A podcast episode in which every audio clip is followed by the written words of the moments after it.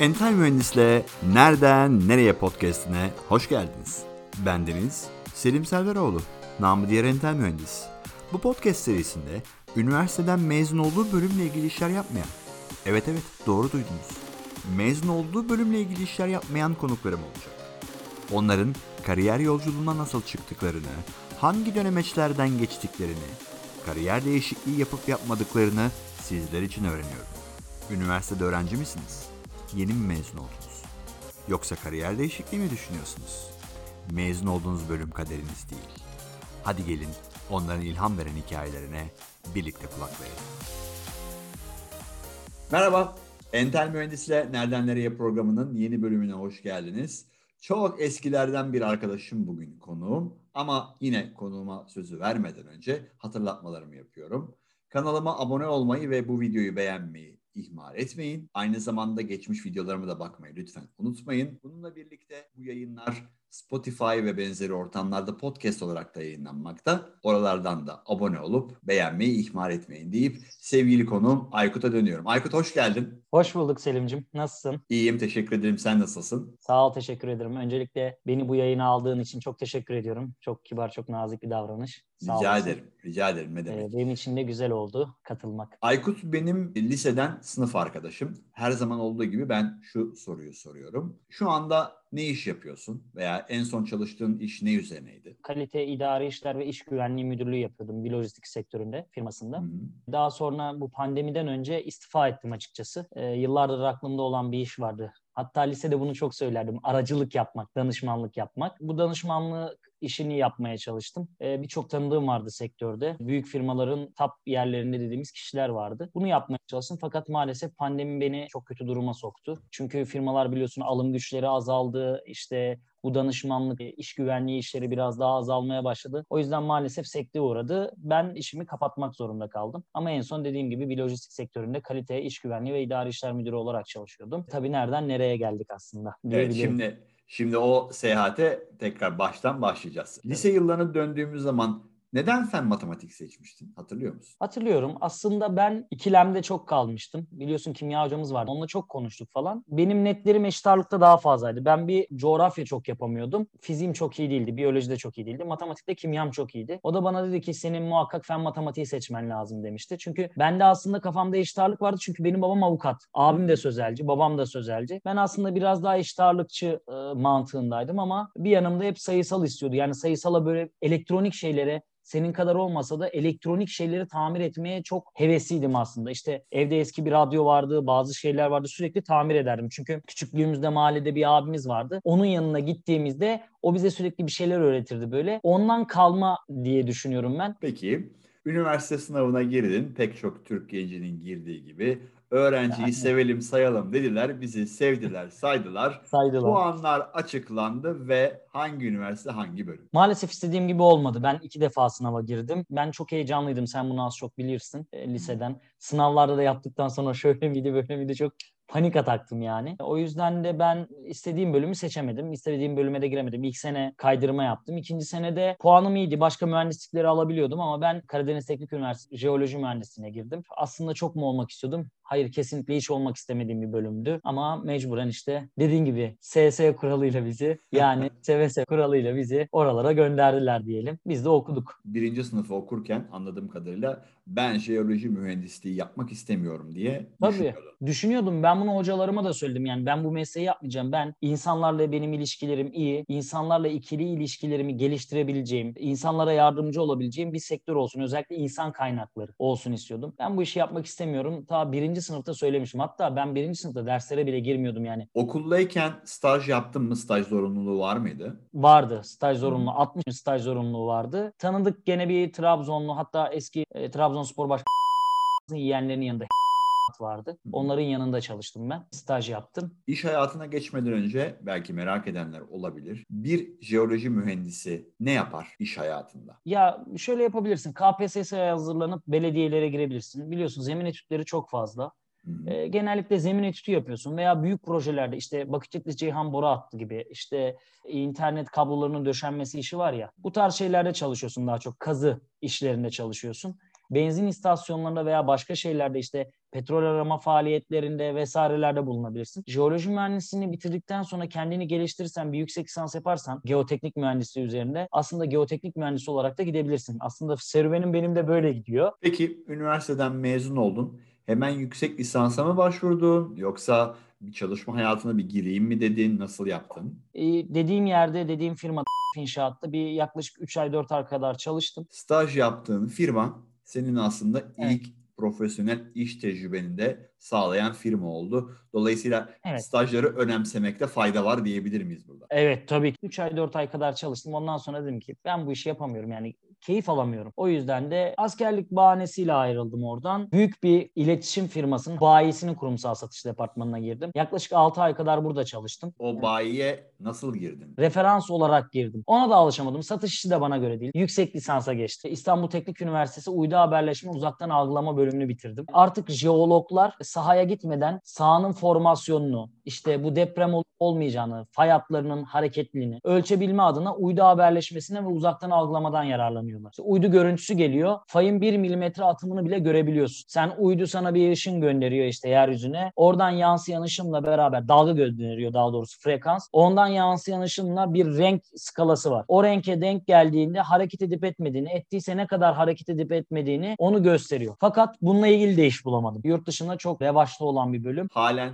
uydulardan elde edilen görüntülerle bir depremi önden tahmin, önceden tahmin edemiyoruz. Doğru muyum? Japonlar gibi yapsan edebilirsin. İngiltere'de, Japonya'da görüyoruz. Adam diyor ki önceden 45 saniye öncesinden bilebiliyoruz diyor. Yer altına olan faylara sensör koyarsan ve bunu dikkatli bir şekilde uydularınla izlersen gerçekten 45 saniye önce olabilir, bir dakika önce olabilir, iki dakika önce olabilir. Bunu tespit edebilmen zor değil bence. Yani hmm. teknoloji zaten buna doğru gidiyor. Şimdi bir yapay zeka ile uydu görüntülerini birleştirsen bence çok ciddi bir yol alabilirsin. Aslında jeoloji kötü bir meslek değil ama Türkiye'de bir karşılığı yok. Mesela ben Katü'deyken Japon biriyle konuştum. Dedi ki bizim için dedi jeologlar çok önemli dedi. Yani belki ülkedeki en önemli kişiler dedi jeologlar dedi. Çünkü depremle yaşıyoruz biz dedi mesela. Nereden nereye yine laf lafı açtı oralardan buralara geldi. Yüksek lisansı tamamladın. Sonra evet. yüksek lisansa da ilgili iş bulamayacağını anladın. Sonra ne yaptın? E, e, Bakü Ceyhan boru hattına gittim aslında. Bulamayacağım demeyelim. Kısa süreli bir iş buldum aslında. Geoteknik mühendisi olarak işte yaptığım bölümden dolayı. Bakü Nasıl buldun? Ceyhan boru dur, hattı dur. nasıl buldum? Nasıl buldun? Yine tanıdık aracılığıyla mı? Referansla mı? Hayır. Bu sefer bu sefer internetteki ilan sitelerinden, iş sitelerinden birinden buldun evet. Çağırdılar, konuştuk, anlaştık. İşte bizim patron, eski patron da İTÜ'de yüksek lisans yapmış. O da elektronik haberleşmede okuduğu için o yüzden çağırmış beni. Orada işte geoteknik mühendisi olarak e, başladım. Fay hatlarının işte oradaki yeraltı kaymasını ölçürdük. Daha sonra orada bir İngiliz vardı. Dedi ki geoteknik mühendisiniz çok. İşte asıl nokta, kırılma noktası bu. Dedi ki sizde iş güvenliği personeli hiç yok. Sizden birini iş güvenliği yapalım. En tecrübesi de bendim. Seni yap yapalım dediler. Sen jeolog da olmak istemiyorsun. İş güvenliğinde o sıra arkadaşlarım sağ olsun benim inşaat mühendisi arkadaşlarım vardı Katü'den. Onlar dedi ki ya iş güvenliği çok revaçta iş güvenliği ol. Baktım bir işi araştırdım. Sonra bu İngilizlerle işte İngilizleri araştırırken falan çok gerçekten iyi bir meslek olduğunu, tam benim kişiliğime de yakın bir meslek olduğunu görünce kabul ettim. Beni bir kursa aldılar 15 gün. Ondan sonra sınav yaptılar. İş güvenliği uzmanı olarak HSE expert olarak işe başladım orada. İşte yaklaşık bayağı bir zaman çalıştım. Bir sene, bir buçuk sene kadar falan. Ondan sonra bir dersim vardı yüksek lisansta. Derslerim iyi gidiyordu. Derslere devam etmediğim için hoca biraz zılgıt attı. Gelmezsen geçirmeyeceğim. Yüksek lisansın yanacak dedi. İTÜ'de de böyle bir durum var. Maalesef geri dönmek zorunda kaldım. Böylece iş güvenliği serüvenim, serüvenim de başlamış oldu Peki, diyebiliriz. Üniversiteye geri döndün ve yüksek lisansı bitirdin. Evet. Geri döndüm ve bitirdim. Sonra? Evet. Bitirdikten sonra işte buraya döndüm. Dediğim gibi artık iş güvenliği uzmanı olmuştum. Sonra gene bir kariyer sitesinden yabancı Türk bir firmada doğalgaz kombine çevrim santrali Dilovası'nda. Hı hı. Burada iş güvenliği güvenliği şefi olarak başladım. Bir kademe atladım yani. Bakü Tüplü Ceyhan Boru hattında çalıştığım için. Aynı zamanda kalite departmanına bağlıydım ben. Bu sırada iş güvenliğinin yanı sıra bir de kalite öğrenmeye başladım. Herkesle iç içeydim. Diyaloglarının kesinlikle iyi olması lazım. Çünkü diyalogların iyi olmasa belli bir kültürle yetişmiş bazı insanlara bir şeyleri anlatmak çok zor. Bir evet. iş güvenliği uzmanı bir fabrikada veya bir işte çalışma ortamında işçinin herhangi bir iş kazasına uğramadan güvenli olarak çalışmasını sağlamaktan sorumlu diye hatırlıyorum. Yani Kısa sadece tabirle. işçinin değil mi? Evet doğru çok doğru söylüyorsun. Ama sadece işçi diye bakmıyoruz biz ona. Biz ona şunu söylüyoruz aslında. Çalıştığın ortamda kaza olmaması sadece işçi açısından değil. Maddi hasarlı mesela işverenin malına zarar verebilirsin. Veyahut da çevreye zarar verebilirsin. İşte atık yağlar olur. BP'de öğrendiğimiz bir şey. BP dediği BP bizim e, benzin istasyonu hani herkesin bildiği Evet. ama sadece benzin değil tabii ki aslında petrol türevi olan her şey. Evet aynen öyle. Bir damla atık yağın 25 metrekarelik alanda bir bitkinin yetişmesini engellediği. Erzincan'da çalışıyorum Bakü Tütlis Ceyhan Boru hattında. Bizim başımızda Steve diye bir İngiliz var. İşte sahaya gitmişim. Saha bir kilometre uzakta sondaj yapılıyor. Sondajı kontrol ediyorum artık iş güvenliği olmuşum falan. Aşağıda da jeneratör var. Konteynerin olduğu yerde çalışmak zorunda sürekli. Jeneratörün atık yağı ufacık bir şey akıtmış. Bir iki damla ve karın üstüne gelmiş. Bana bir bağırıyor sen ne yaptın gördün mü? Öyle bir bağırıyor ki sen zannetmişsin ki dünyayı yakmışım ben. Yaklaşık orayı bana 30 santim 40 santim el küreyle kazdırdı. Karla beraber. Aldım onu. Sıvı geçirmez yani su geçirmez diyelim. Bir çöp poşetinin içine koydum. Ağzını kapattım. Bir daha başka bir çöp poşet sızdırmaz çöp poşetine koydum ve tehlikeli atık konteynerine attırdı bana. İş güvenliği dediğimizde aslında çevreye, çalıştığın şirkete ve kişilerin zarar görmesini engelleyebilecek her türlü şeyden sorumlu olan uzman diye bakıyoruz biz. İş güvenliği şefi olarak firmada çalıştın. Sonra daha iyi bir iş bulup ayrıldın mı? Ne yaptın? Evet, evet. O da var İzmir. İş güvenliği eğitim koordinatörü oldum. Peki Evet. işi nasıl buldun? Yine tanıdık mı yoksa bir şey ilan siteleri mi internet? İlan Okey. siteleri vasıtasıyla buldum. Yaklaşık 55 bin kişiye eğitim verdim. İngilizce ve Türkçe olarak. 30 bin kişisi 0 kilometre biz öyle deriz şantiyede. Daha ilk girişlerini ben yaptım. Diğer 25 bin de şantiyeye girip çıkmış olan kişilerin yi- yineleme eğitimleri. A'dan Z'ye iş güvenliği ile ilgili olan bütün eğitimleri. Sözleşmeliydim zaten 2 sene. E, Daha fazla da eğitim yapmak istemedim. Ben biraz da eğitimden soğudum. O kadar kişiye eğitim verince. Oradan aslında büyük bir firmayla anlaştım. Gürcistan'a gidecektim. Mavi Akım projesinin ilk başlangıcına. Gene orada eğitim koordinatörü olarak geçecektim ama bu sefer eğitim vermeyecektim. Oradaki eğitmen arkadaşları eğitip sadece koordinasyonu sağlayacaktım. Maalesef ailevi bazı durumlar olduğu için iptal ettim. Sonra Büro Veritas projesine geçtim. Danışman İş Güvenliği Müdürlüğü yaptım. Orası da yine Evet. ilan siteleri mi? Aslında iki taraflı oldu. Orası ilk önce ilan sitesinden başvurdum. Görüştük. Orası proje müdürlüğü yönetiyordu. Turner Time diye Amerikalı çok büyük bir firma. Dedi ki ya senin hep endüstriyel var ama hiç böyle işte AVM, otel tarzı bir tecrüben yok. Biz bir değerlendirelim dedi. Aramamıştı. Sonra işi Büro Veritas'a paslamışlar. Büro Veritas'ta da tanıdığım, beraber çalıştığım ilk işimde bir abimiz vardı. O dedi ki sen çalışır mısın? Dedim ki çalışırım. Onlar sundu. Yeni proje müdürü geldi. O da Japon asıllı Amerikaydı. Amerikalıydı. Kimyamız tuttu bazı kişilerden dolayı, yöneticilerden dolayı maalesef ayrılmak zorunda kaldım. Sonra nereye geçtim? Nereye? AVM. İlk başlarda iş güvenliği müdürüydüm. Orada da firmanın üst yönetimiyle iş güvenliği alanında bazı sıkıntılar ya yaşandı. İşte genel merkez farklı bir iş güvenliği istiyor. Yönetimsel konulardan bazı kişiler kardeşim genel merkez söyleyebilir ama şantiyede işler böyle yürümüyor. Biz de böyle istiyoruz dedi. Gene bir aslında ortada sıkışma durumu kaldı. Bizim işimize taviz beklemez. Ben ayrıldım. Ben ayrıldıktan sonra söylediğim yerden olay yaşandı maalesef. Bunlara sebebiyet vermemek için biz de yollarımızı ayırdık ve sonrası işte kalite, idari işler ve iş güvenliği müdürü olarak. Burada idari işler ve kalite de eklendi. Orayı nasıl buldun? Tam dedim ki hayallerimi gerçekleştirebileceğim ilk gittik. Hollanda'ya gönderdiler bizi Hı hı. eğitime falan. Her şey çok güzel başladı. Bakış açıları güzeldi. Ee, ilk müdürüm aslında iyiydi. Genel müdür çok iyiydi. En azından bir şey yapmaya çalıştığımızı görüp destek veriyordu. Köstek olmuyordu. İlk başta iyi başladık ama sonrasını maalesef çok iyi değildi. Yönetim değiştikçe biliyorsun bu kişi, bu işe pek önem vermiyorlar. Yani Türkiye'de iş güvenliği dersen sadece kağıtta. Sadece yüzeysel. Yani bize şu gözle bakıyorlar iş güvenliğine. Bunu açık yüreklilikle sen de söylemek istiyorum. Bir baltaya sap olamamış mühendisler iş güvenliği uzmanı olmuş gözüyle bakıyor. Yöneticiler, portföyümüz bu. O yüzden de sıkıntı yaşıyorsun. Pek çok büyük inşaatta iş kazası adı altında olaylar yaşanıyor. İnsanlar ölüyor. Yıl olmuş 2020, 2021'e geliyoruz. Hala bu tip kazalar oluyorsa burada iş güvenliğini kimsenin aslında umursamadığının bir göstergesi diye düşünüyorum. E tabii Avrupa'da üçüncüyüz iş kazalarında. E, şey dünyada üçüncüyüz, Avrupa'da birinciyiz. Yani ki o kadar da şey çıkartıyoruz yani kanun desteklemeye çalışıyoruz falan ama e, maalesef iş güvenliği sadece kağıtta kalıyor ve maliyet, masraf olarak görüyor bizim yöneticilerimiz. Ben çok basit bir örnek vereceğim. İşte uzman bir arkadaşım vardı. Dedik ki bu acil stop butonları var ya havaalanlarında da görüyoruz. Bunu ipli yapalım. Buralara vereceğimiz para 4000 euro kurulumu. Ama dedim bir adama bir şey olursa biz 400-500 bin liralardan kurtulamayız. Yapmadılar, yapmadılar, yapmadılar. 3 ay ay sonra adamın biri söylediğimiz gibi elini oraya soktu. Üç parmağı kırıldı bir parmağı koptu. Kopan parmağı son anda yetiştirdiler. Yerine koydular ama his kaybı varmış. %80 işlev görüyor. E şimdi e biz bunu söyledik. Adama dünya masraf yaptın. Hastane